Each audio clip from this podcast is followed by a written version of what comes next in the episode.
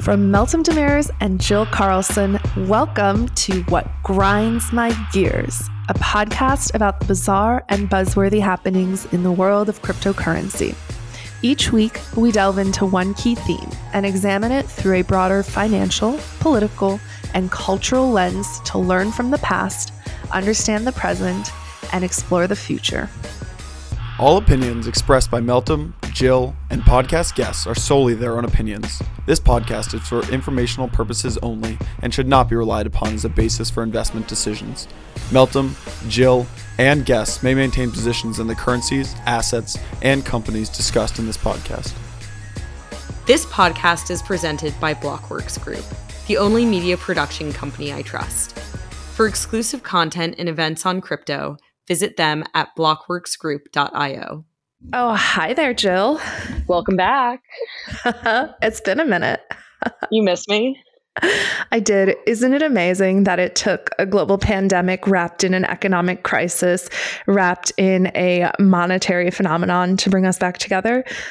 Well, I feel like I have just, I've been spending a lot of time on Twitter, which is probably not the best thing for my mental health or sanity. Yeah, you but, won't answer my emails or my texts. I have to reach you through Twitter. sorry, Jill. sorry, not sorry.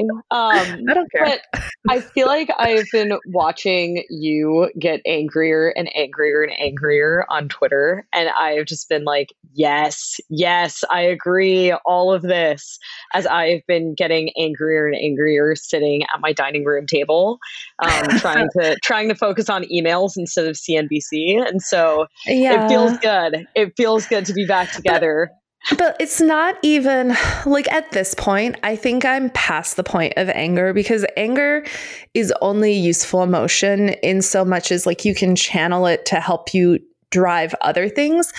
The point I'm at is what I have witnessed. Look, I come from Turkey. Like, I have seen some fucked up stuff. I have seen dysfunction. Like, my family can be very dysfunctional. My work environment can be dysfunctional. I've dealt with a lot of messed up, like just dysfunctional situations. I am watching the U S government and the Trump administration, like everything that's happening. And I have, I have never seen just this sh- level of just sheer, I don't even know if it's incompetence or willful negligence or what it is. Denial. But like, yeah. It is, they're not even pretending anymore. I, I'm not even mad at Trump right now. I'm mad at fucking Congress. The level of crisis that we are facing down, and they can't get their act together to pass this bill that should be totally bipartisan friendly to bail out individual working people in the United States who are going to be out of a job, who aren't going to be able to make their rent payment in a week, is just, I wish I could say it was unbelievable, but it's actually totally believable. Yeah. To me, so here's what I point. say. Okay, so announcing the bill took them one day. Passing the bill will take them at least ten days. And actually implementing it, like getting checks oh, and money, into one hundred days, one thousand days, right? What's forget been really it. Interesting to me, and we'll we'll get to this topic in more depth, is um, the bail-ins, though. So if you look at the bill in depth, and it keeps changing, what's been really interesting to see is only about two hundred to four hundred billion of the money that's being pledged, which is between two and four trillion, is going to actual people. Oh, the I majority know. of it no, is going to industry, and the majority of it is going to like the cruise line. Like, I loved I loved the tweet that I saw the other day where someone was like, if we bail out Carnival Cruise Lines, I'm not paying taxes ever again. That is one hundred percent how I feel. I'm like, at what point do we all just go on strike and say, fuck you, we're not paying our taxes to a government that is not taking care of this public health crisis, that doesn't take care of the public good in general, and instead is handing money back to executives who've been doing stock buyback programs for the last three years, um, and and industries that are not systemically important. Like, that is one yeah. of the biggest things. But to me here, on, it's Jill. Actually, yeah, the cruise industry is important. Where else are oh, we going to get salmonella? Like, I posted this, I posted this the other day that, like, look, in oh eight, the bailouts were bad enough, but at least there, there was this sort of facade of a narrative about the banks being systemically important, that like all of the credit in the world rolled back up to them. And if they went under, then like it would cause this cascading effect. Some of that is total bullshit. Some of that is kind of valid. You cannot make the same argument about cruises or even airlines. But when I posted this the other day, so many people came back to me and were like, that's not totally true. Like Carnival, uh, Carnival Cruise Lines is really important to Florida's economy. And if people can't fly, like, how do you expect, you know, global commerce to happen? Like, blah, blah, blah. Like, there is a difference between being important or important to a given region or a given subset of people and being systemically important that I think people don't understand. Yeah. And I think, um, look, let's, let's just go, why don't we do what we do best? Um, let's go back in history. So I think what we do best is rant, Meltem, which is what we're yeah, doing. But we, but we do it I'm through the lens of like history. this, That's this fine. wealth of, of knowledge that we may or may not have. Um, okay. So, but I think one of the things that's interesting, um, so let's just talk about what's happening in terms of the pandemic. And like, neither of us are epidemiologists, but from a historical context, um, and I know you were a historian. Um, I am not, but I like history. So look, we've had global pandemics before. I want to talk a little bit about what's happened in past pandemics um, and why this is so different. And then I want to talk a little bit about the economic implications. And as we get into that, um, I think we want to sort of talk about present day, what's what's happening um where all of this money is coming from, where it's going. And then I think we want to end on kind of where the world might go and what the world might look like um, if, you know, some of the things that we're seeing actually start to happen. What do you think? I, I will do my best to keep to that, but I can't promise that I won't go off down. I know you have a lot of rage. I, I can sense your rage through the yeah. phone. It's palpable. Yeah. yeah. Um, All right, Jelly Beans, let it out. So let's talk about the past. So yeah, I mean, I was telling you this the other night. I've spent a ton of time reading in sort of a masochistic way, probably over the last week, about the Black Plague, the Spanish flu, when things like this have happened in the past. Firstly, I just want to say, so weird to me that the nineteen eighteen pandemic was a huge crisis at the time. It had a huge impact on social norms, on the economy, et cetera. I took not a single class in my, whatever it was, eighteen years of education that covered the nineteen eighteen pandemic. I had literally, I will come out and say this up front, I had not heard of it until like three months ago. Had you? Nah, B B. I had never heard of Sorry, that was a bad response. I had never heard of any of these things. Obviously, I had heard of of the Black Plague. Um, that obviously, you know, c- comes up a, a lot. And the subsequent, um, is it the Reformation that came after the plague? Or like the Enlightenment? Uh, the Scientific Revolution and then the Renaissance. Right. It, which it is led to actually the, very interesting. Yeah, the ways in it, which it... led to the like, introduction of hygiene um, practices, of like new breakthroughs about um, virology and how disease spreads. Like people realize maybe you shouldn't shit in the water that you also drink. It was like a pretty good time for humanity. I, I predict, actually, I feel like we're going to look back in maybe it takes one hundred years on the hygiene practices of today and be like, oh, that was foul. Like people walked around airports without putting masks on. Like what the hell is wrong with people? I really suspect that there is going to be some kind of a revolution on, on the hygiene front. I hope so, because I watch people walk around and I'm like, I'm sorry, what? what, what are you doing? Okay, so but talk about the Spanish flu. So you'd never really heard of it, had never really heard about it in a history class when you studied history. And what did so, you learn okay. in this this voyage of yours? So I I got curious about the name because obviously there has been a lot of outrage, I think rightfully so, around Donald Trump and some select others calling uh, COVID nineteen the China flu or the China virus. Um, that's problematic on a lot of different levels. But I then became curious as to why the Spanish flu is called the Spanish flu.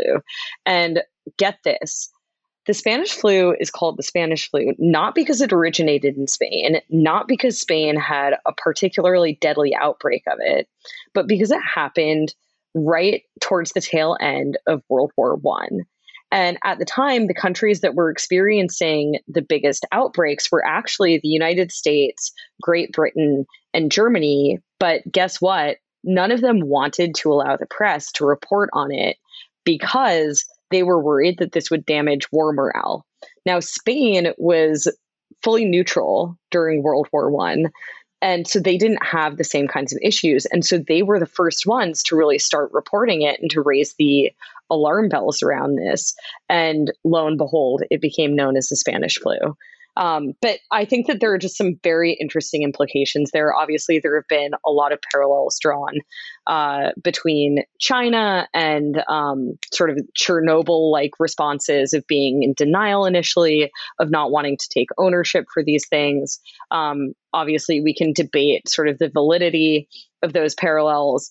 I've been thinking a lot about how a lot of what I initially felt towards China in the early days as news started to leak out about coronavirus, I now kind of feel about the United States, where I'm like, are we suppressing numbers? Like, are we suppressing testing so that our numbers don't look as bad? Like, are we robbing Peter to pay Paul later? Like, what is going on here in terms of the reporting and the, and the lack thereof, and even the outright censorship of it? Yeah. And that's what I think is is so interesting, even in looking at um, the infection rates for COVID, right? So um, initially, you know, it started in China, but now the number of cases, I think the U S is winning. We're number one. number one. Sorry, that's mm-hmm. a terrible joke. But um, the U S now has the highest incidence of cases. Um, I was telling you this the other day. Um, Italy obviously has had a really rough time containing the spread of COVID. I think a lot of people just didn't take the threat seriously. And again, you know, it's not as prevalent in the Western world um, for people to wear masks. People just view it as, as strange. I think it's not part of our, our culture. Whereas yeah. I think when you travel in Asia, like if people are ill, they do other people, they are interacting with the courtesy of wearing a mask. So it's more if you're ill yourself. I think people tend to wear masks. And then because the air quality um, isn't as high, I think people also tend to wear masks um, for that purpose. But what I think is interesting, so you have Italy has all of these outbreaks, has all of these cases. The U S, like, I was just talking to my friends in Houston. Houston just implemented a quarantine, like just tonight. I mean, that's the case across so much of the world still. Like the U K only just implemented it, I think, in the last okay, forty-eight that's hours. Crazy. Like London is going to be... Can I just I don't say, know. Can I just go off for a second? The U K okay. has had the most fucked up response of anyone to this, where they initially were like, oh no, we're going to be the utilitarians who take the approach of like, we're just going to get to herd immunity. And, you know, sure, eighty percent of the population is going to get this, but like, we're not going to take the economic hit that everyone else is taking. And then just sort of gradually over the course of a week, it's like reality is sunk in for all of the politicians over there. And they're like, oh, wait, maybe that's not A, a politically viable thing for us to do, or B, actually the right outcome from like a health, well-being, or even economic perspective. And now you get Boris Johnson getting up on T V, sort of in his very British manner, you know, saying, and indeed, it turns out that you should all stay home. And when your friends call you, tell them to fuck off, and that kind of thing. And it's like, all right, you guys had all of this fucking data, you know, weeks ago. What is going on? Yeah. So look, I took the conservative approach, like start of March, no more travel. Um, end of first week of March, like no more office. I was like, go home, go be with your families, like be somewhere safe where you have people you like and want to be around, like go do that. So this is week three of remote work for me. That's fine. Um, what I think is really interesting is like people were going into their offices, people were hosting events, and I keep having conversations with people, and every conversation I have with people, it's like there are two varieties of people. There's one variety of person who's like, oh, this is fine. It's just the flu. It's going to pass. And then in a few weeks, like everything is going to go back to normal. And that just boggles my mind because nothing about this is normal. I totally. don't think things are just totally. going to go back to normal. Like, what? Well, so There's that type of person. And the second type of person is the person who is just like in this coronavirus rabbit hole and is just so deep in it. And like, they just cannot stop. And I just can't talk to them anymore because everything is like, oh, you have to do this, like eat this, do that, go here. I heard, and I'm like, oh my God, please stop. Like, just, you're Stock making it worse. Stock up on chloroquine. Yeah, no. Please stop. Yeah, don't, please don't drink pool cleaner or whatever it is those people ingested after watching Donald Trump on T V. They were like, oh, this is hydrochloroquinine. And they went in their pantry and they drank pool cleaner I and know, died. Know. And I'm like, it's so sad. People, please, like, in moderation, be in moderation. Don't be willfully negligent, but also don't be maniacal. Like, please, can right. we have some normals, like some balance? Right. Anyway. Right. No, my, totally. That's my rant, maybe. Okay. No, I, I love it. I love it. Okay. So let's talk about um, how things aren't going to go back to normal. Because I think what we're seeing right now, nothing about this is normal. Just in the last two days, just to like give people a picture of what's happening in the economy. Okay. So there's this thing that happens in the, the market. Um, when you reach certain threshold, when asset prices move up or down too quickly, what happens is um, a trading freeze gets implemented. Well, actually, a, it's only when When they move down too quickly, which is bizarre to me, but we can get into that. Yeah. So I think the first circuit breaker is seven percent. The next mm-hmm. one is, is it thirteen or fifteen? thirteen. thirteen. And then the last one's twenty. That's right. Yeah. So the idea is, okay, if you, if asset prices drop by seven percent from op- market open at nine thirty a.m., there's the first trading halt, and the halt is for fifteen minutes. Then if you hit the uh, thirteen percent limit, trading is halted. Is it for an hour, Jill?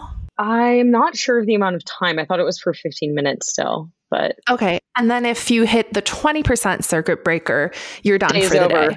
Game over. Yeah, you all okay. go home. Yeah. Okay. So, so let's just talk about this. In the last ten sessions of the U S market, we've hit a circuit breaker. Is it three times or four times?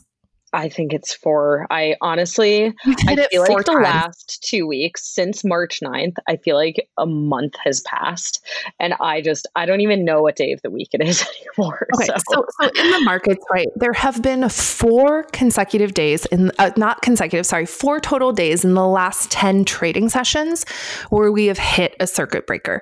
Okay. That is unprecedented. Just today, we saw the biggest rally in markets, uh, markets up, I think, nine or ten percent overall for the day. Biggest mm-hmm. rally since nineteen thirty-three. Okay. Not normal. It's um, so violent in both directions is the thing. Like, people tend to focus on the down, but the moves back up, the bounces have been equally violent. Yeah. Is, so volatility is- in every asset class. So if we look at what's happening to equities, right? Equities um, hit all-time highs. I think one of the things that was sort of the, I, when I talk about the the political landscape in the U S, when I think about the Trump administration and how they've sort of managed policy, when I think of Donald Trump, um, I think his goal, like if I imagine what's going on in his brain, he has one metric that matters to him, and it's number go up, right? And we talked about this before. And I think yep. the U S sort of policy landscape has been dicti- dictated by this idea of number go up, stock market go up, right? Wealth creation go up, financialization go up. Like, we want maximum throttle number go up. And by the way, it's been Wait, the same thing in China. I want to just correct something we said earlier. I just looked it up. We have hit exchange mandated halts nine times in ten days. Wow. Yeah. This is what I mean when I say like this all just, it feels like the last week has been a month a month long. Like, I've completely lost track of this. But hold on. So some is- of those circuit breakers, some of those circuit breakers are for futures, right? Where futures started the day, because futures for markets sure. open yes. Yes. earlier, right? Yes. So this is the other thing I wanted to say. So Monday morning, um, actually Sunday night, futures open limit down, meaning within the first five minutes that futures were trading on Sunday night, we hit the circuit breaker. Yeah. Limit down. Yeah. Then the last night, aka going into Tuesday's trading session for futures, we hit limit up where we crossed the seven percent threshold. So like the volatility again, like we can't decide what direction we're going. An iota of good news just pumps shit up or down. It's crazy. I don't well, understand. Here's the thing is, as you put it, like, these are unprecedented times. And therefore, all of the models are broken. All of the correlations have broken down. One of the most interesting things to me to watch has been how U S treasuries have behaved. So U S treasuries oh. are generally considered a safe haven asset, that is in volatile times, in times where there is fear and panic in the markets, in times when equities are selling off, usually a lot of that capital flows into U S treasury bonds.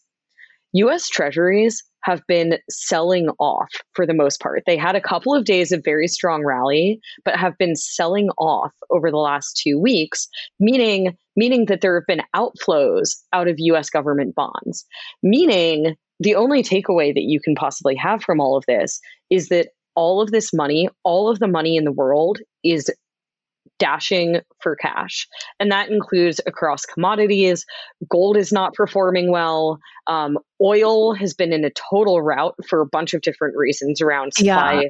supply we could do a whole podcast and, around and oil. Actually on the demand side. Yeah, I know, Meltem, you can probably go off on this, but yeah, keep an eye, I would say to listeners, keep an eye not just on where the S and P five hundred is, what the Dow Jones did, but also on these other asset classes, because that is telling me way more about what's actually going on in the market. Yeah.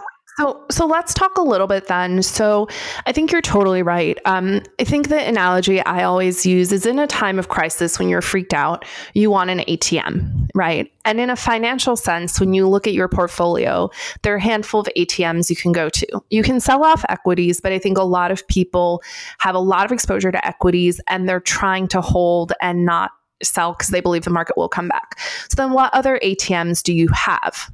You have Um, commodities, you have gold and other precious metals, you have cryptocurrencies, by the way. Crypto is great to exchange into cash when you need money to pay rent.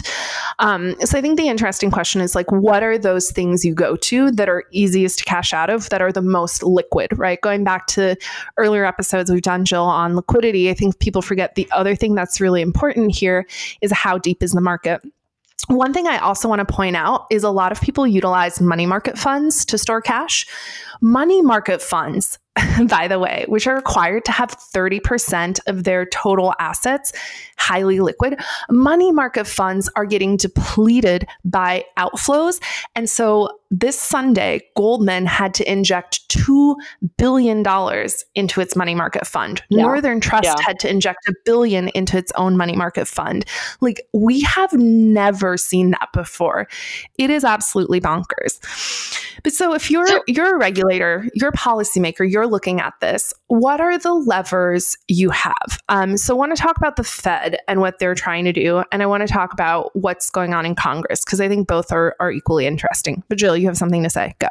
Well, yeah, just riffing off of that. I mean, I think that it's important to distinguish for people, there is monetary policy and then there's fiscal policy. And both are knobs that policymakers, different groups of policymakers, um, in one case on the monetary side, it's the Federal Reserve or whatever central bank it is. And on the fiscal side, it's actual elected government officials. In the case of the United States, it's Congress. Yep. Um, and they both have these knobs that they can turn in order to try and ramp things up, heat things up in the economy, promote spending, promote growth. Um, or in the case of, you know, an inflationary market where growth is getting a little bit out of control, they can also tamp it down.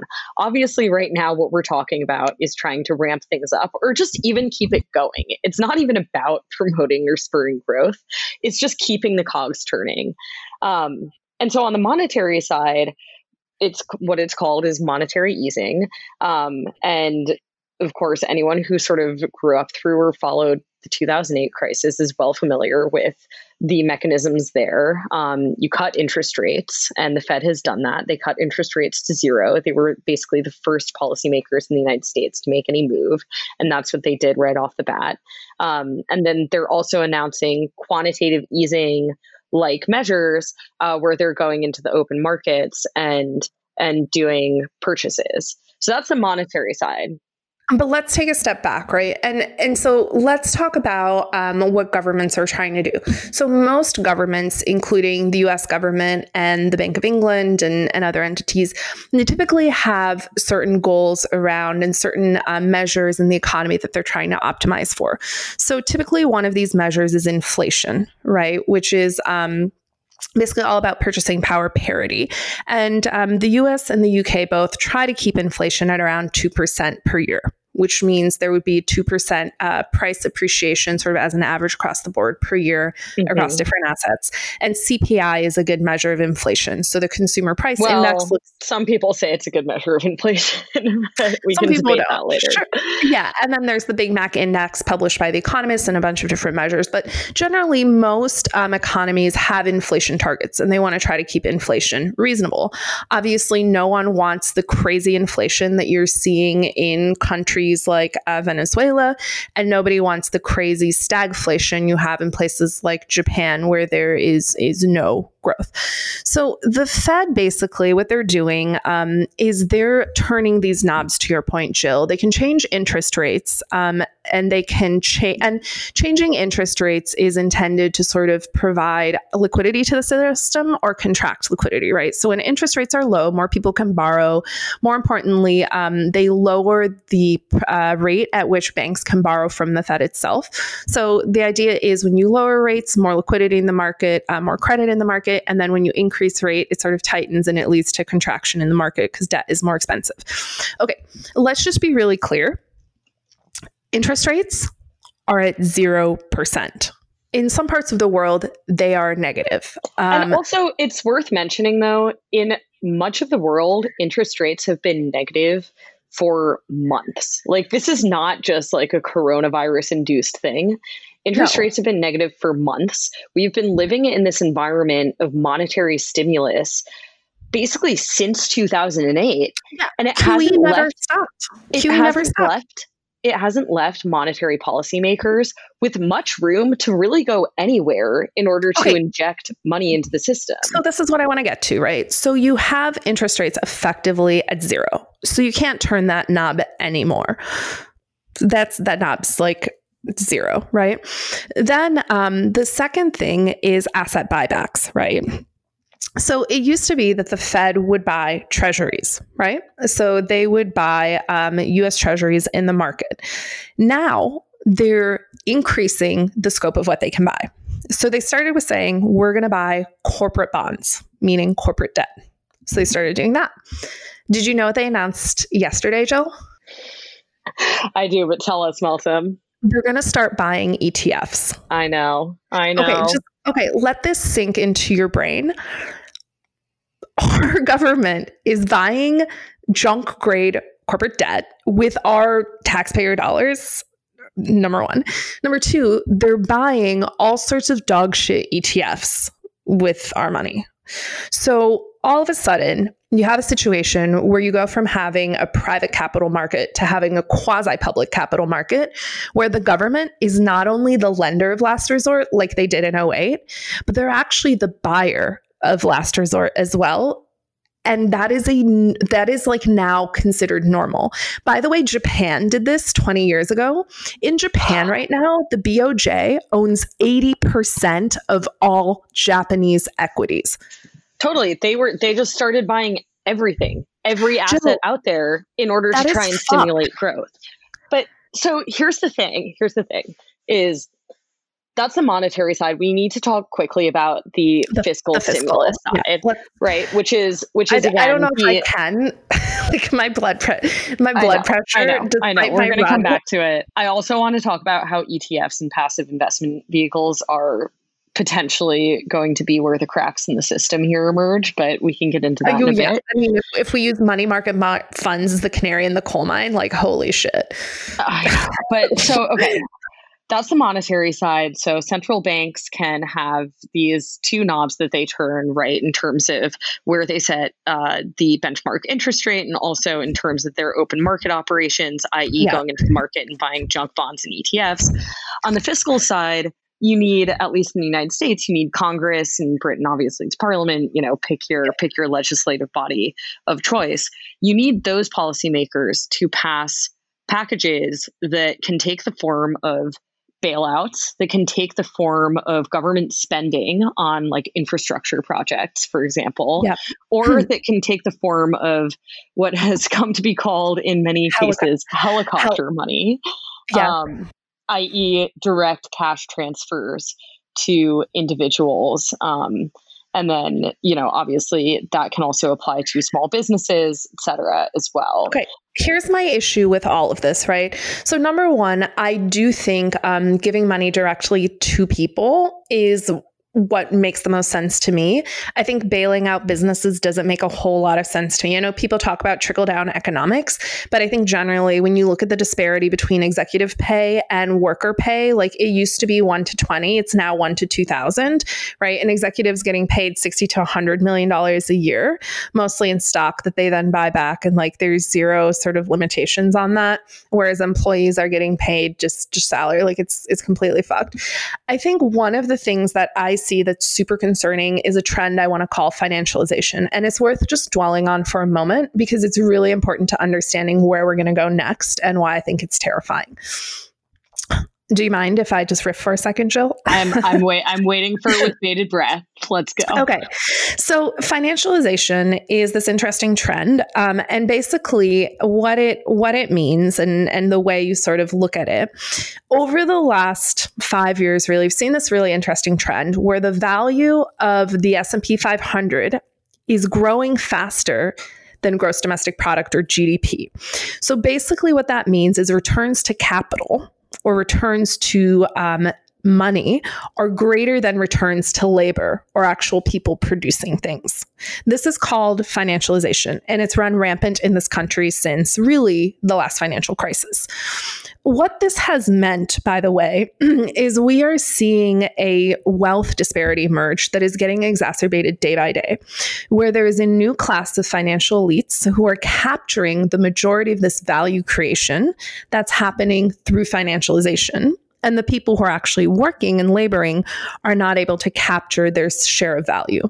And so what happens over time is you start to see what we have today, where three people in the United States, three men, Warren Buffett, Jeff Bezos, and Mark Zuckerberg, between the three of them have more wealth than the bottom fifty percent of Americans. So we haven't seen this level of wealth inequality in a very long time. And the question isn't, is it fair? Is it not fair? Um, I don't think like I'm not the moral or ethical police. The question is, is this sustainable or unsustainable? And I think what we're looking at here is an environment that's completely unsustainable because the more this continues and the more money you inject into the system and the more you financialize the system, the more you exacerbate this trend of financialization. The more you exacerbate the disparity and the gap between the people who own capital and the people who only have their labor, right? Their sweat equity to contribute. And the more that exacerbates stagnation in your economy. And this is why I think um, I have so many issues with the bills that are on the floor of Congress right now. We are talking about an economy that produces roughly twenty-two trillion dollars in G D P per year. We're talking about injecting four, by the time this is all said and done, I think we'll have injected, injected over ten trillion dollars into the U S economy, if not more. So we're talking about an economy that is going to inject fifty to one hundred percent maybe of its G D P into the market. But the way they're going to do that is not by giving it to people and trying to reduce um, this wealth disparity. The way we're going to do that is by exacerbating this disparity and giving money to private um, owners of private corporations and having them capture the majority of the value that gets created through the financialization of the system. And this is like, this is a, f- this is when the pitchforks come out. And I know I've been getting not angry, but like I've felt riled about it because it's such a poor response. And it's, it doesn't like, I'm not the smartest person in the room. Even I can see, your average person can see this is so completely and entirely unsustainable. It's unsustainable over the long run. And it is also not moving the needle sufficiently for people in the short run. I am convinced, based on everything that you just said and based on a number of other factors, that we are going to see mass inequality in the United States on a scale and to an extreme that we have never seen before, because not only are people getting economically left behind through through all of this, but they're also, if you think about the U S healthcare system, like it is probably one of the worst in the world in terms of the inequality of treatment that people receive. And people look at the N B A getting fucking tested. People look at Harvey Weinstein getting tested before their mom or dad does, or before their daughter does, right, who has a comorbidity. Like asymptomatic, powerful people get tested before exactly. people who are symptomatic. Exactly. And it yeah, is it's a class bullshit thing. And people are going to be angry, and they should be. And then following all of this, people are going to be literally, I'm not trying to be like a, a someone stirring up sort of malcontent here, but people are going to be literally burying their loved ones and then looking at their bank account and looking at what what has anyone done for me lately? What has Congress done for me lately? What have the banks done for me lately? And the answer is going to be not enough. The answer is going to be that the C E Os of these airlines are still getting these massive golden parachute payouts. And what have I gotten? I've gotten three thousand dollars that, guess what, ends up not being worth anything. You know what the, I love? You know what my run, favorite is? We've all gotten three thousand dollars. Wait, my favorite is that like some, I don't, I don't remember which airline, but some airline C E O is like, I'm going to give up twenty-five percent of my salary. First of all, his cash salary is like five percent of his overall comp. And he makes a stupid amount of money. I was like, "Are you, are you I know. joking? I know. You paid I know. yourself seventy-five million dollars last year. You're gonna, you're gonna give up like thirty thousand dollars." And people were applauding him for it. I was like, "Wow, I this know. is so pathetic." Um, okay, so look, what are what are we gonna do, Jill? Where do we go from here? We're in unprecedented territory. We're in uncharted territory. Look. At the same time that I'm pessimistic, I'm not all doom and gloom. I actually am incredibly optimistic, because here's what I do know.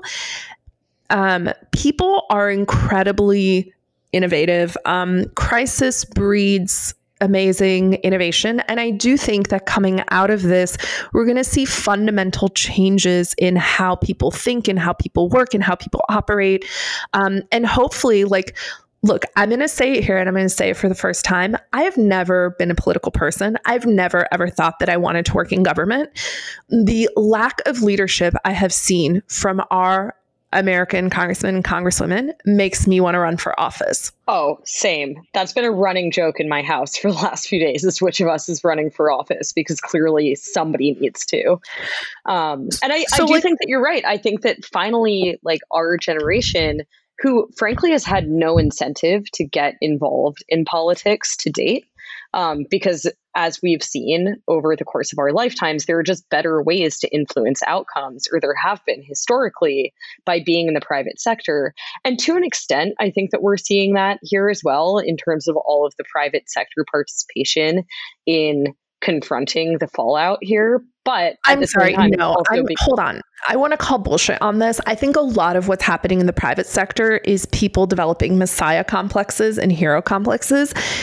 And like, I don't want to become that person where I'm so out of touch with reality. Like, why does Facebook have a million masks? Why, why do they own that for their twenty thousand employees is the real question I want to ask. I don't think that's fair. I don't think that's fair. Okay. I think that there are probably legitimate reasons, whether it's um, whether it's on like business continuity plans or whatever it is that these companies have either stock or access to them. And yeah, they're participating just like it's a war effort.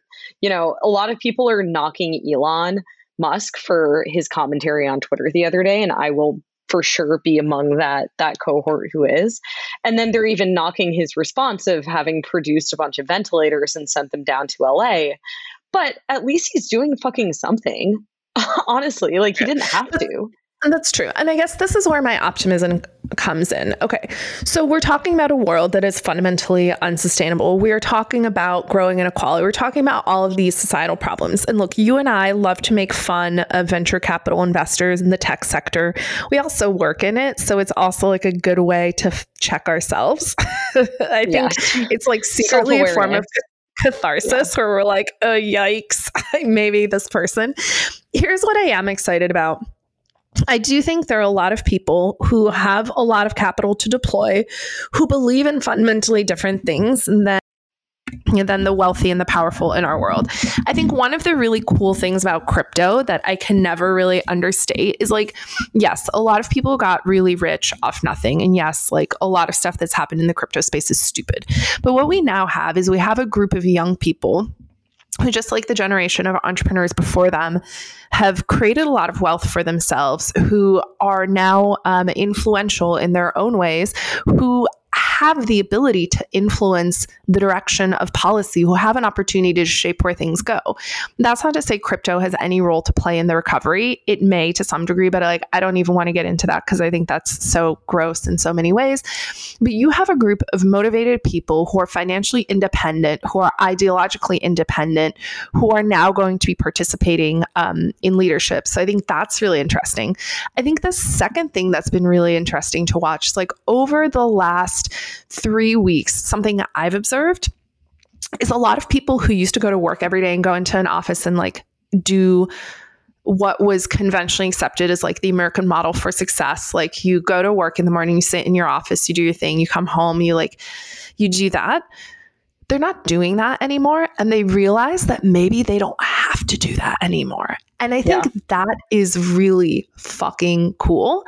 And I am really hopeful that, just like post, um, you know, the Great Depression, um, post other crises, we saw this massive blossoming and flowering of creativity and experimentation with lifestyle and experimentation with, like, new modes of expression and music and art. That coming out of this, we're going to see new modes for how we interact, how we operate, how we communicate. communicate and just how we exist. Like, that's exciting to me. I agree. I agree. I do think that there is going to be a lot of societal change that comes out of this that is not net negative. I mean, even just if you look at what the big uh, topic of conversation, the big thing that Silicon Valley anyway was wringing their hands over correctly at the beginning of this year, pre-corona taking over the news, um, it was climate change. And I think that, you know, we're proving that collective action on a global basis is possible. Um, and I, that's one area that I'm optimistic that we actually yeah. see I think some that, positive change on. Um, I think that, I think loosening of regulation around, um, the medical sector, I think uh, changes in, like, oh, academia. I, that's an interesting one. I, I do think that, I mean, we've already obviously seen some loosening of and serious changes in regulation around the medical sector. But I also think I would not be surprised if we see a, like, Basel three regulation equivalent of the medical sector also come into place, where there are standards around which, you know, they need to be ready in this capacity to have this many beds open at any given time, to have this much in P P E on hand. I think that that one could kind of cut either way. But yeah, I recognize, sure. I recognize I'm a bit of a contrarian on that front. Um, I think, so you've, you've got healthcare. I think academia, like education, education think, is going to be totally transformed. Yeah. And I think we've been better, talking about that for, for a long better, time. Yeah. One area I've been thinking about a lot and spending a lot of time on is um, what happens to compute and connectivity. I think we've seen, like, we believe that we have this amazing telecommunication network and that we have, you know, instant connectivity on our phones and our laptops. You and I experienced this last night. We could not connect to save our lives. We could not yeah. get voice. For the folks at home, we tried to do this. We tried to do this over Zoom last night to record a video for you all as well. And my bandwidth was just not having it. Yeah. And so, like, I think there's a huge opportunity here to think about the infrastructure we're utilizing, right? Um, it's not as great as we think it is, and it's not as resilient as we think it is. I think that's a huge opportunity. Um, okay. One thing I want to talk about that we haven't talked about yet that I want to bring up really quickly. Okay. Sports are canceled. The only thing that's going on is capital markets. Finance is the new sports. C N B C is the new E S P N. It was always kind of E S P N, but now it's really E S P N. Yeah. Um, they, they've been bringing on, like, weird retired athletes to, like, give financial advice. And I'm like, what, what are, oh what are we God. doing? What are we doing? What are we doing, guys? But look, this is what I think is so funny. Um, and I'm going to talk for a second about Barstool Sports, because as everyone knows at this point, my husband works at Barstool Sports, pardon. Um, he's team sports. I'm team crypto, team finance. And so we're both fanatics, but our worlds don't intersect. Our worlds now intersect because there are no sports. Everyone at Barstool is doing finance stuff. So the C, um, sorry, the president of Barstool, Dave Portnoy, he's rebranded himself as Day Trader Davey. And he's been talking about day trading oh, every day. Oh my God. That and is today, everything. So today he just discovered options today. So this morning, my, my husband runs into to the room and he goes, "Hey, tell me about options." And I was like, do you no. have eight hours and do you understand calculus? He's like, no, no, no, no, not like, not the, the hard parts. He's like, tell me how I make a lot of money trading options. Oh my God. Oh my God. So I just feel like, Jill, this is the one time, this is the one crisis where like maybe I'm halfway relevant. And it's funny because I'm sitting in my study and I'm looking at my copy of Robert Merton's Continuous Time Finance, which lays out a lot of options pricing theory. Um, so I feel like this is the one time where like maybe I can participate in the new Olympics, which is going to be uh, day trading, like shit talking capital markets Olympics. Um, mm-hmm. If you haven't yet, there's a Reddit thread called Wall Street Bets. That is oh, I know Wall Street Bets well. Of course. The funniest thing I've ever seen. But like all of the sports people who are addicted to sp- sports are now like, how do I do this finance thing? I actually think this is really cool. I actually think I am very hopeful that for the first time, it's going to get a whole generation of people who like didn't care about finance or markets to care about finance and markets. And I'm like, in a way, and you made this comment earlier, like the fall of passive and the rise of active and like the need for discretion in investing as opposed to just indexation. Mm-hmm. I'm actually really hopeful that this is going to lead to sort of a rebirth of people's interest in their own financial well-being. Like that's maybe one of my secret goals is how do we get people to give a fuck about their own financial well-being, their financial literacy, and their ability to manage an investment portfolio. I I hope so. I my fear is that people dive in as though this is sports betting and in these extremely volatile markets get totally taken out to sea. My other fear is that there are systemic risks that we're not yet seeing, that is in products like E T Fs where, okay, maybe you even own the right E T F that's going in the right direction. But because of underlying fundamental issues around liquidity and things like that, you get taken out in the wash. Okay. So let's, let's talk about that's that. my that's my little like negative pessimistic take on on your attempt to be optimistic. No, no, look, I I have a lot like let's talk about the fact. Okay, can we talk for a second about what happened with money market funds? Yes. Okay. So money market funds historically are treated like a cash equivalent. Um, typically, so for example, I have a self-directed I R A or retirement account. Um, and in my retirement account, you know, like I started thinking about maybe moving into cash. So I go to my retirement account. I can't hold dollars in my Vanguard retirement account. I don't have that type of account right now. Mm-hmm. The only thing I can do is rotate assets out of, you know, my S and P five hundred, my Admiral Emerging Market Shares portfolio into a Vanguard money market fund. And now a right. money market fund is intended to be a cash equivalent. one dollar equals one dollar equals one dollar in perpetuity. So it's not a growth investment. It's intended to be a store of, of value. Um, but the interesting thing is, and this will start to lead into where I think you want to go with E T Fs, Jill. The interesting thing is the underlying money market fund itself. So you have a daily N A V, right? And the daily N A V is a dollar, dollar, dollar, dollar. But the money market fund itself holds a bunch of different stuff. Now, there's a bunch of regulation around money market funds, and there's a rule that thirty percent roughly of the N A V or the net assets in the fund have to be liquid, meaning they can be liquidated and sold at any time to cover outflows from the fund. So you'd have up to thirty percent of the capital in your fund leave and the ability to cover that cash shortfall. But you can hold T-bills, you can hold two-year notes. I think you can hold five and ten-year notes as well. You can hold all sorts of different durations of treasuries and other historically, you know, assets that were considered risk-free, although arguably our whole concept of risk-free needs to be reinvented post this, this financial situation. So basically what you've had is you have these money market funds. They hold a bunch of different stuff that is differing degrees of, of liquid. Um, some portion of it is liquid, and money market funds have the highest sort of requirement for what has to be liquid. Here's what happened to money market funds. And I brought this up earlier in the podcast. I think this is really interesting and really relevant. Money market funds are typically run by institutions. So as I mentioned, my money is in a Vanguard money market fund. Um, Goldman has a money market fund. Goldman has actually two money market funds. Their two money market funds last week got overdrawn, meaning they had so many outflows that they didn't have the ability to sell more assets to meet their liquidity requirements. So what they had to do is pump cash directly from their own balance sheet into the money market fund. Yeah, that's, it's ugly. That is absolute carnage when that's happening. No, they, by the way, they didn't have to do that, but they chose to do that to stabilize the fund, right? Of and course, to restore investor confidence. Yeah. Northern Trust runs an investment grade money market fund. It's branded something differently. It has a different brand name on it. Northern Trust um, runs this money market fund. They were short assets in the fund. They couldn't meet liquidity, so they had to inject money into the fund.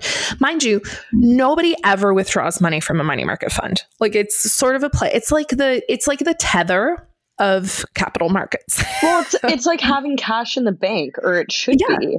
But You've I never mean, this questioned is, it. This is another thing that we should cover, right? Is there have been whisperings of people taking out more and more cash from their banks in the face of this crisis. Bill Ackman was on T V the other day, hedge fund manager, saying that, yeah, you know, everyone on my team thought that I was totally crazy for taking out massive amounts of cash from the bank.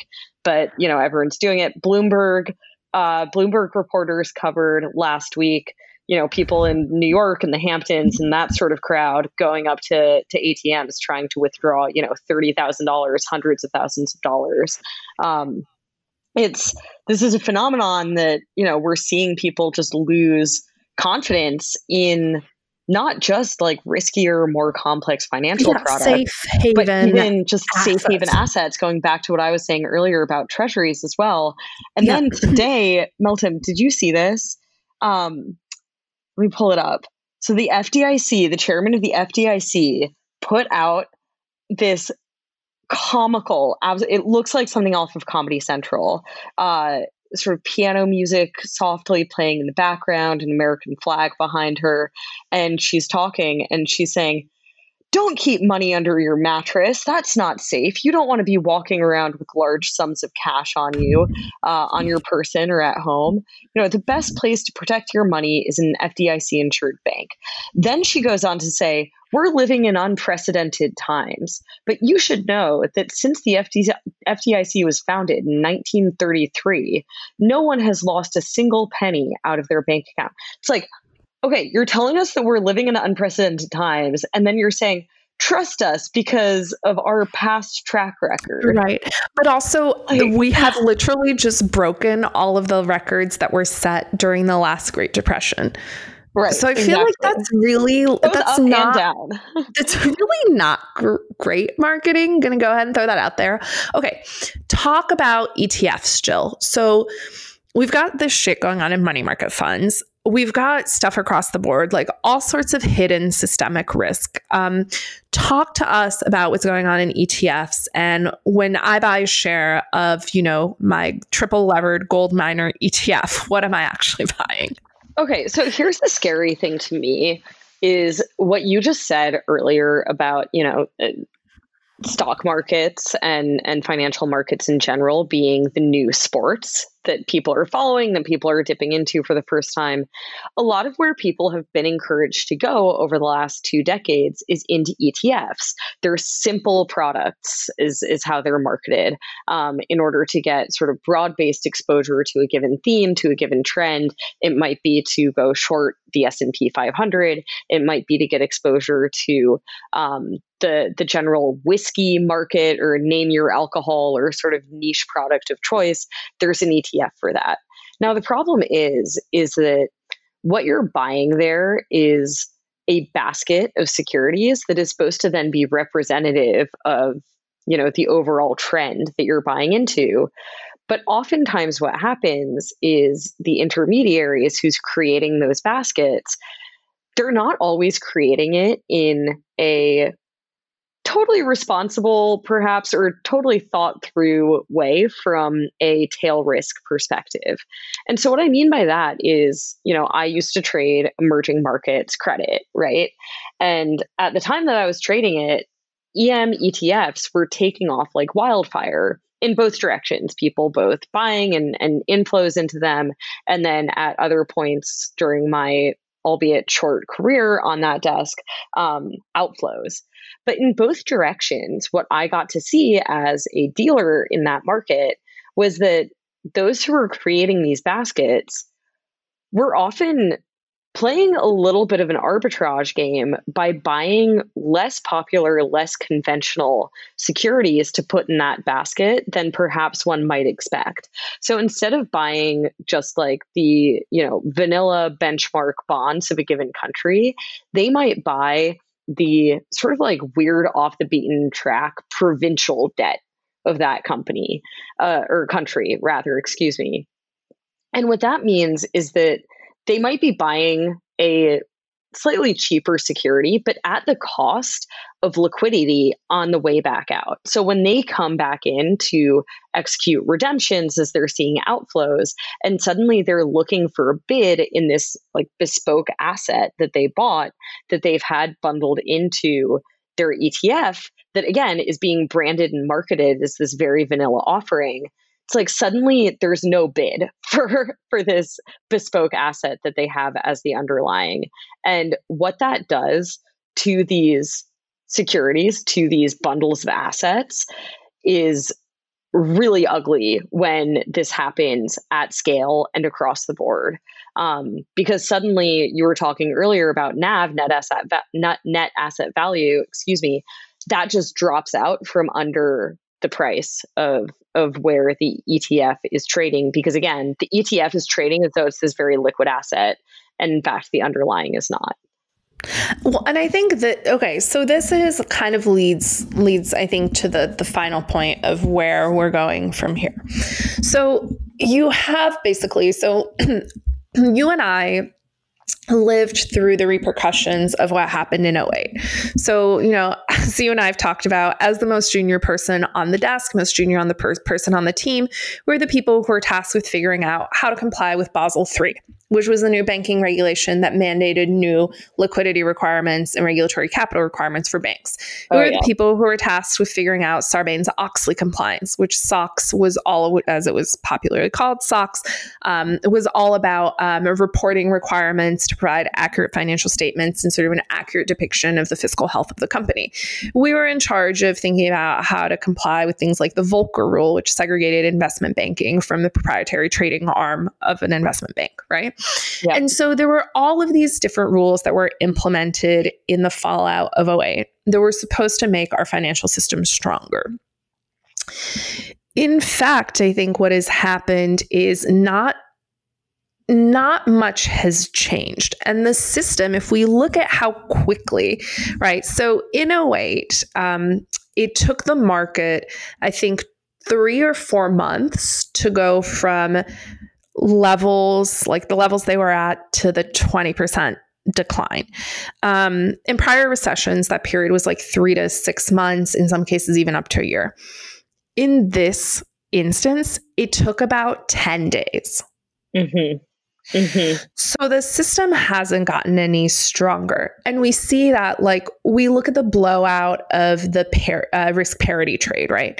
We look at the fact that, by the way, that two trillion dollars injection of capital that happened about two weeks ago, that was specifically done to bail out a number of hedge funds that are systemically important. We have fucking hedge funds that are now systemically important. Like, this is some long-term capital management shit.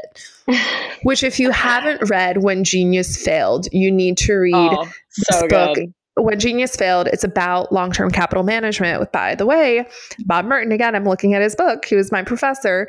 He was part of that, along with um, Rob Scholes and a bunch of other people, the smartest guys you could find, geniuses. Their model worked, but it created four trillion dollars of systemic risk. Just a crazy story. We're seeing blowouts in dealers. Like, we're seeing a dealer blow up. Ronan Capital is a dealer. We're yeah. seeing intermediaries blowing up. The system hasn't changed at all. No, it's not completely. More resilient. It's more fragile than ever. And this again is where I get angry, because I look back at two thousand eight. I look at the vast, vast swaths of people who got left behind, who didn't get a bailout. And then I look at Wall Street. Which, by the way, now Lloyd Blankfein, who, by the way, is perpetrator number fucking one of bullshit post-financial crisis.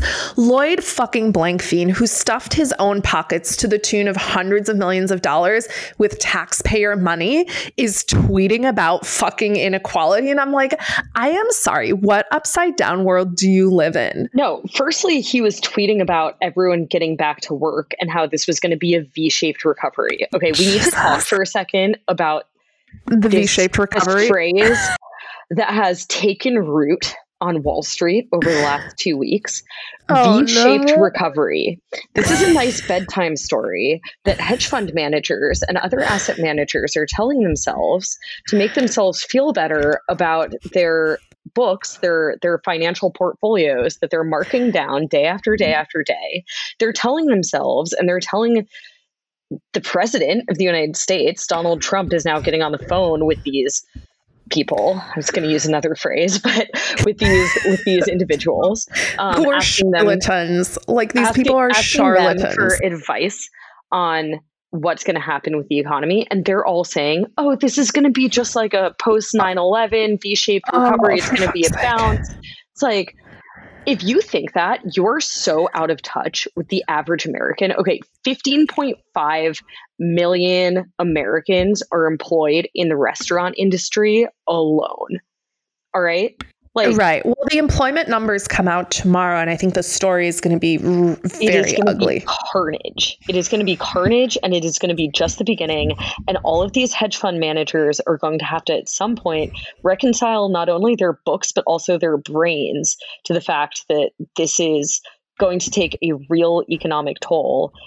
And where does growth come from in all of this? That is the big Look, question is I, where does I growth just come love from that now? Lloyd Blankfein's trying to be like America's moral compass and is trying to be a champion for like economic equality. I'm like, I'm I'm sorry, did we forget that whole chapter of history where for ten years you basically like pillaged the the, the pockets of taxpayers? Did we, did we like skip that chapter of, like, of class? I, I can't did, stand did I can't stand like the, the tech world all of a sudden becoming epidemiology experts. But yeah. there is something particularly bad about Lloyd Blankfein and Wall Street C E Os and hedge fund managers becoming epidemiology experts. Like, that to me is just taking the moral high ground. I'm like, I'm I'm sorry. I know. What? I know. I know. What? Anyway, okay, look. Before I feel we, like I'm taking crazy get... pills. I say this to you all the time. I've I feel actually, like the last two weeks, I've actually felt like I actually I will correct myself. I don't feel like I'm taking crazy pills anymore. I just feel like we are living in a simulation for sure. Yeah. Well, but, we're living in like the bad version. We're live basically. Um, there was a good someone shared this. Um, and then I want to get to like in the last five minutes, my favorite meme of all time. I was going to say the same thing. Okay. We we got to talk about the meme. Okay. F- fuck everything. Let's talk about the meme. Okay. What's the Best, meme, Meltem? What's the meme? Okay. A meme is basically anything that is part of like our cultural zeitgeist that is shared. It's like a, a common sort of, it's a, it's in a, a mental shelling point, if you will, Jill. Is that like so intellectual enough for you? It's a cultural shelling point. And so what is this meme though that you're talking okay, about? This meme I'm talking about is a God level meme. Like, this is the system. Hit me with battle, it. Hit me where, with like, it. God is reaching out and touching the finger. Tell like, me. Tell me. Money printer go is the meme. That is it exactly is, right. I never get tired of it. It is epic. It is beautiful. All of the the RuneScape money stick go. So, look, okay. The, it's the, amazing. The idea here, the general idea here is that the Fed and really most central banks around the world have turned on a money printer. And actually, it's not even just the Fed. It's also governments, policymakers, lawmakers oh, yeah. turning on There's, the money printer and just making it rain, making baby. it, making it, making it rain, spending it like it's going out of and style. There have been these incredible quotes that have come out over the last week or so. Uh, there was one from an episode of sixty minutes in which uh, one of the, I think it was the the Saint Louis Fed chair. Um, oh, I might be uh, wrong on that. Fact check me. But yeah, yeah. Someone, from, someone from one of the regional Feds uh, gets on sixty minutes and says, am I worried about printing infin- in infinite money? No, no, no. Like that's that's the point. Is we have infinite money. Like we can we can make right. this problem it's go just, away.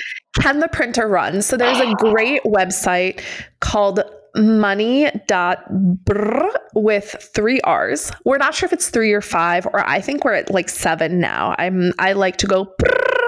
As um, my friend Alejandro, who's a Venezuelan, said to you, Meltem, it depends on the country. Venezuela has does. about twenty-five R's. Yeah, um, so it's like, I just think he's at like two right now. um, okay, so um, what I think is amazing, so this website, money dot b r, um, you go on there and there's a little lever you can slide and you have to turn up the sound. The music is epic. It's so I don't even know what song it is. It's like some eighties like hair rock bullshit music. But there's you this can slider. all go find it. You can all go find and it. And the guy, there's a little guy who, by the way, I just want to say this is like four chan sh- level shit. I don't know. Again, I feel like this is the moment I was okay. made for. Because it's like four chan. Can I just, can I just say though about four chan is I I posted the other day asking people where they had first heard about coronavirus. And so many people, this probably says more about my Twitter following than anything else, but so many people came back with Reddit, four chan, or Gab as the first place that they heard about coronavirus, yeah. like back in January. Just- all about Gab, all about four chan, all about Reddit. But this is also like, by the way, this is also where like the memes come from. So what I love about this meme is it's a continuation. Does anybody remember the Bizonacci videos of two thousand nineteen, two thousand eighteen? I do not. I, okay. I this is over my head even. Okay. Anyways, this meme is a god level meme. Um, it is, I think, the meme right. of twenty twenty. Instead of, instead of continuing to say that it's a god level meme, let's get into why and like what it actually means. Right. Okay. Because what I think is really amazing about this meme, number one, like I feel can like I just you say- right now, can I just say I feel like you right now are like that sixth grader getting up to give a book report. It's just like instead of saying what happens in the book is just like, this is the best book I've ever read. This is a God level book and I would highly recommend it to everyone and you should all read it. No, okay. Like, Meltem, tell us what happened in the book. Okay. So so here's why here's why I think it's so cool. Number one, never before in the history of memes have memes been about finance or like the economy or seniorage or fiscal policy, policy or like the debasement of the money supply. So the fact that a meme is about the debasement of the U S money supply is like I think really interesting. And I think it captures the cultural zeitgeist of the moment is everyday people are sitting at home, we have nothing to do, reading the headlines and we're like, damn, this is really messed up. And so I think it's here's, so. Here's the thing about it is it captures very well the fear that people have. And it actually captures very well the quandary that policymakers are facing down, where on the one hand, if they don't act quickly enough and decisively enough and with enough force and magnitude behind their stimulus programs, we're going to be facing down a deflationary spiral like we have never seen before. Like people are scared, people are losing their jobs, people don't want to spend, people can't spend because cash is frozen in the system. People talk about this not being a liquidity crisis. This is a liquidity crisis. Just because it's not yet about credit doesn't mean it's not a liquidity crisis because restaurants small businesses only have so much cash on hand, right? They, they're dependent on customers coming in, spinning the wheels and, and revenue. Policymakers are facing this issue of either deflation, so they need to act quickly and turn on the money printers. But if they turn on the money printers too heavily, then we're facing down debasement of the money supply and potentially getting into an inflationary or stagflationary spiral. And so I think that that is, that to me is what this meme is about. And that is why it is so powerful, is it captures this, this fear on both sides and the struggle of finding a Goldilocks middle road solution. Yeah. And I'll just end with this. There is a great version of this meme where there's a guy with the U S Federal Reserve logo behind him with money printer go brrr. And um, there's a quadrant where it maps out economic left, economic right, and then like intellectual versus Chad, right? Which Chad is like common man. And in each of the quadrants, the response to money printer go brrr is like, no, right? The intellectuals like, no, you can't keep just being a tool of the global Zionist financial elites. And that's, you know, maybe about financialization. And then it's like, no, you can't keep destroying the value of our money. No, we need healthcare and have student loans. No, you're just delaying the collapse of the capitalist system and delaying the revolution. Like everybody is frustrated. Everybody's mad. Nobody sees a way out of this. And literally the only tool we have is just running the money printer and hoping that we can spend our way out of this situation. And that's it. So it's a and way of it. adding levity it, into a situation that just feels real fucked up. So let's just spend our way out of this one. That's what I say. You but. know, I, I don't know about that one, but I kid. I kid. Look, I do. I do think that. I do think that stimulus is needed in size now. I think that people, individuals, and small businesses do need a bailout. But I think that I also do really worry about over the long haul. Like right now, cash is for sure king. Everyone is making this dash for cash. What does it look like a year from now, eighteen months from now, two years from now? I think look, it could look very different. And that's why I'm still sitting on my Bitcoin and my gold. Look, I am all about getting dollars, spendable, cold hard cash into the hands of as many people and small business owners as possible. I'm so into that. There is no way for us to do that in any way, shape, or form that is effective. And we're going to spend billions of dollars trying to prevent fraud when we're not, we're going to give corporations trillions of dollars and spend zero effort trying to prevent them from committing fraud. So it just I, feels very I misguided. Totally it feels totally very misplaced. It's going to become partisan. It's going to become stupid. Like literally, I think people could just set up a gift card booth where they give every person a thousand dollar debit card or five thousand dollars. Like just set up a booth, give it to any living, breathing human being who can show up this and take it from thing. your hands. This is the other reason why I'm convinced that there is going to be mass outrage at whatever program comes of this, is think of the immigrants to this country. Think of the people who do not have social security numbers, who maybe didn't pay taxes last year because they weren't living here yet. Whatever way the government goes about distributing this cash, it's going to be a really, really difficult problem uh, from an equality perspective and from a who gets what perspective. It's, it's really hairy. It's really bad. Well, look, money printer go brrr. The Fed balance sheet is going to double like on a weekly basis, and then it's going to become a daily basis. We're just going to print until we can't print no mo. So that's the new reality. And we're either going to be Venezuela or Japan in ten years. So. Yeah, neither one's encouraging. I'm going to go, to. I'm going to go for um, revolutionary France. Because I was thinking of throwing a Marie Antoinette themed party, but that now feels wrong. It's like not a good look. It's probably not a good look. Maybe don't. Right. Don't, don't like serve cake that- at it anyway. But, mm, I was going to have um, a guillotine canceled. Listen, in all seriousness, what can we do about any of this? To be honest, like on an individual level right now, maybe not that much. Take care of each other. Take care of your mental health. Stay the fuck home. Do not go out. Don't be irresponsible. Socially distance, self-quarantine, and take a deep breath. I don't know. That's that's where I'm at. And probably I get off you. Twitter. Probably get off Twitter too. I'm sorry. And also learn learn to love, learn to embrace, learn to accept, and let into your heart. A money printer, go. All right. I think that's what we've got for this week. Keeping it real. Bye, Jilly. Bye. Hey, this is Jill and Meltem. Thanks for joining us for another week of What Grinds My Gears. We love hearing from you, so please hit us up on Twitter, send us feedback, join the conversation. Follow us on Medium at What Grinds My Gears, where we share a summary of each week's episode, references, reading materials, and, of course, memes. And if you're a crazy person like us, make sure you subscribe on iTunes so you never miss an episode and get it in time for your morning commute. Share it with your friends, or better yet, share it with your enemies. Thank you so much for listening. We love you, and we'll see you next time for What Grinds My Gears.